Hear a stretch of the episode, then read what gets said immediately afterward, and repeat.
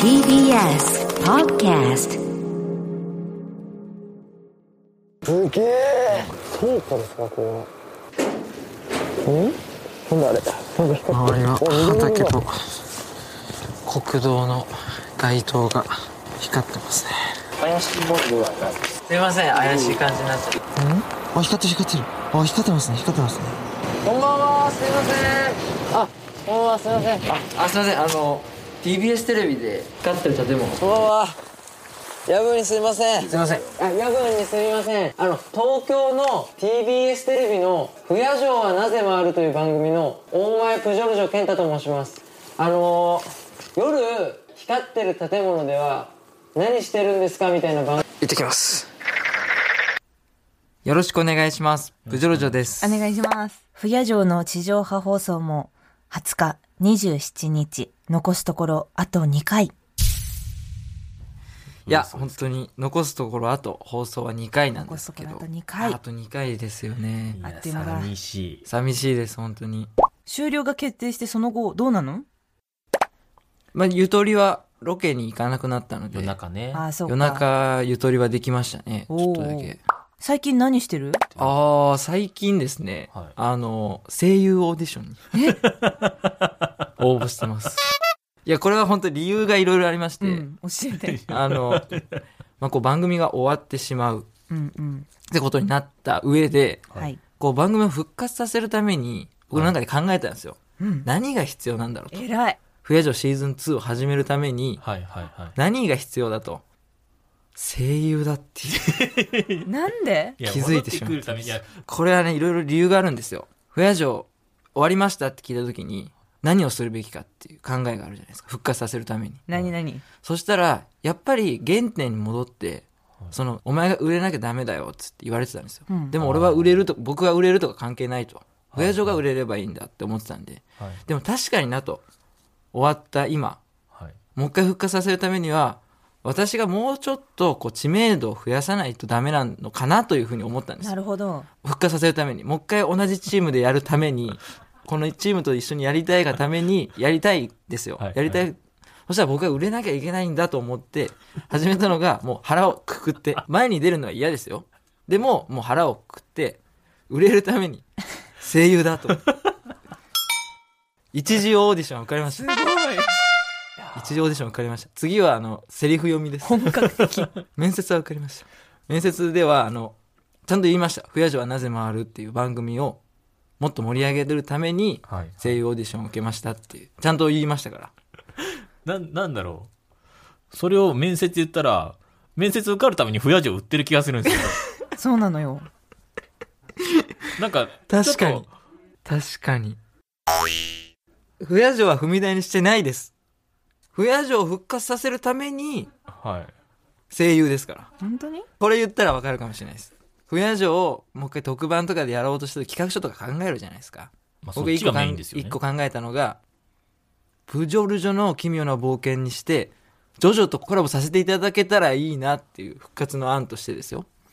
だから声優も、ジョジョに携わった人たちがやってるようなところに応募しました。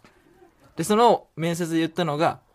まあ、ジョジョにかけて、はい。プジョルジョなので、私は、令和のジョジョだと勝手に、勝手にですよ。ジョジョはリスペクトしてるんで、勝手に、令和のジョジョジョだと思いますって言ったら、一時というか、そのなんか、次のステージに行きました。まあでもこれも、その本当に、先輩方が言ってくれてたはい、社内の、お前がもうちょっと売れないとはい。ダメだと。だから割り切れって言ったことを番組が終わって、こうチームと、ま、もう一回やりたいな、もう一回やりたいっていう思いを改めて考え直した結果、声優という。まあ、ナレーションの技術も上がるかもしれないので、確かにそれはありますね。はい。っていうような近況報告です。はい。その後、憧れのマドンナからの連絡はありましたか？ああ、僕が TBS に入ったきっかけは、好きだった女の子が、大学1年生の夏、立川の花火大会に行ったんですよ。長くなりそう。まあでもこう、短く、短く話すと、はい。立川の花火大会に行ったら、すっごい素敵なうなじがあったんです。うなじ？浴衣を着たうなじの女性がいたんですよ。はいうわ、綺麗だなと思って振り向いた女性が、うん。その方がすごいいいなと思って、まあ、アナウンサーになりたいっていうことで僕もテレビとかあまり見たことなかったんですけどはあのアナウンサーになりたい人と同じような夢を持とうと思ってえ？テレビ局に入社したんです横島な気持ち。だからアナウンサー試験も受けました私 アナウンサー試験も受けた。はい TBS のアナウンサー試験受けまし落たちたけどね。まあでもその方からはまあ連絡がまだ来てないですね不夜城やってるのは伝えたの？不夜城はインスタグラムとかあるじゃないですか見てくれるかなと思って。一回だけそのインスタグラムで今日見てくださいみたいなのをあ普段やらないんですけど一回だけ見てくれるかなと思ってその人がストーリーを上げた時にストーリー上げました。すごい狙ってるじゃん。小田さですそしてリアクションはなかったです。でもその誰がストーリー見たとかって分かるじゃないですか。わかるね。るんですよ。へそれであ見てる。見てんだ。って思ったけどそのハートマークとかなんかいいねとかつついてなかったです。プジョ君の恋バナはさておき、3月20日月曜日にオンエアする不夜城の内容は？今回はですね小峠さんの企画飲み回り企画の第4弾とおー。奈良県にある不夜城に行ってきました。なら、小峠さん今回10件。え10件？10件行きました。10件？夜の6時から深夜2時まで行ってくれました小峠さん。おー。え？8時間も。そうですそうです。けで小峠さんの話で1個言うとはい。不夜城のプロデューサーがなんか違う番組で小峠さんと一緒になってはいはいはい。でありがとうございましたみたいなお食事会みたいなのをされたらしいんですけど不夜城やっぱ楽しいって言ってくれたらしいですよ、えー。その現場で。嬉しいね。ありがたいです。なんかただ俺は普通に酒飲んでるだけなのにお金もらっていいのかみたいな。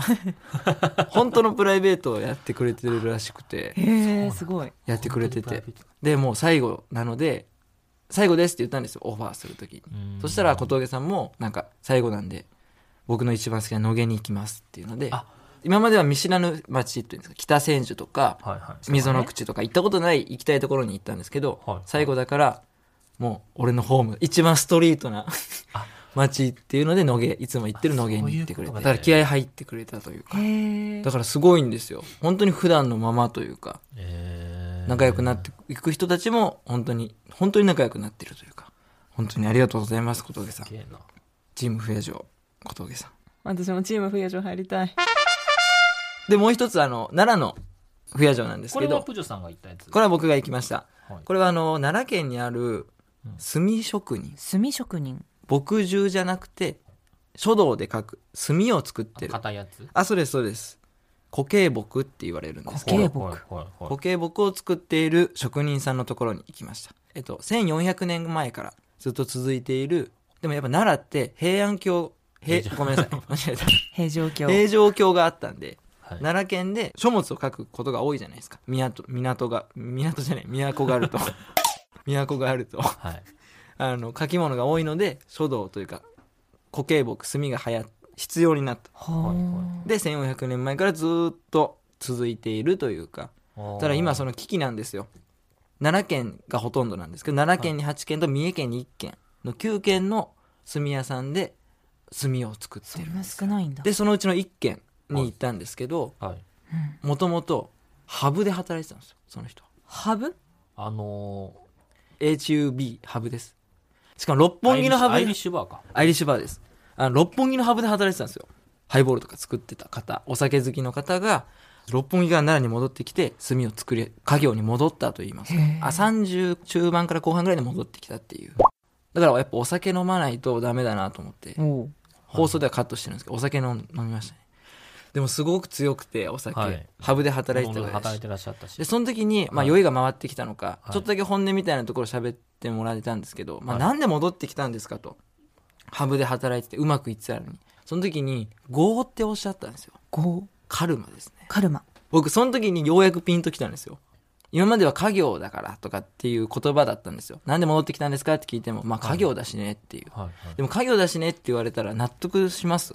わかんないし。なんか家業だしねその言葉の中にいろんなものが含まれてるじゃないですか。その思いっていうのは。なんかそれをこう抽出していってでもその家業だからの中に入ってある本質といいますか、な何がそういう言葉にさせてるんだろうなって思ってずっと考えてたんですけど「業だ」って言われた時に僕の中ではこう腑に落ちたというか。8件しかない。奈良に8件、はい。で全国に9件しかない、はで1軒の上とか重いんですよ、であと3軒ぐらいもうなくなりそうなんですよ。後継ぎがいなくて。でも5軒ぐらいになってしまうっていう状況なんですよ今。はい。まだなってないですけど。その中で僕も倒れたらもう4軒になる3軒になる2軒になる。で100軒あるうちの1軒じゃないんですよ。うんうんだから日本の1400年続いてきた文化を背負わされてるって言ってたんですよ。あ。ー本人背負わされてるって言い方あれかもしれないですけどそういう元に生まれたっていうのをまあ実際その淳さんっていう方なんですけど、はい。今40歳45ぐらいなんですけど背負わされたって言ってました。人生にですよ。親からはしかも継がなくていいって言われたんですよ。そうですよね。親から継ぐなって。作用産業だから継がなくていいって。うん。だから別に継がなくてよかったんですよ。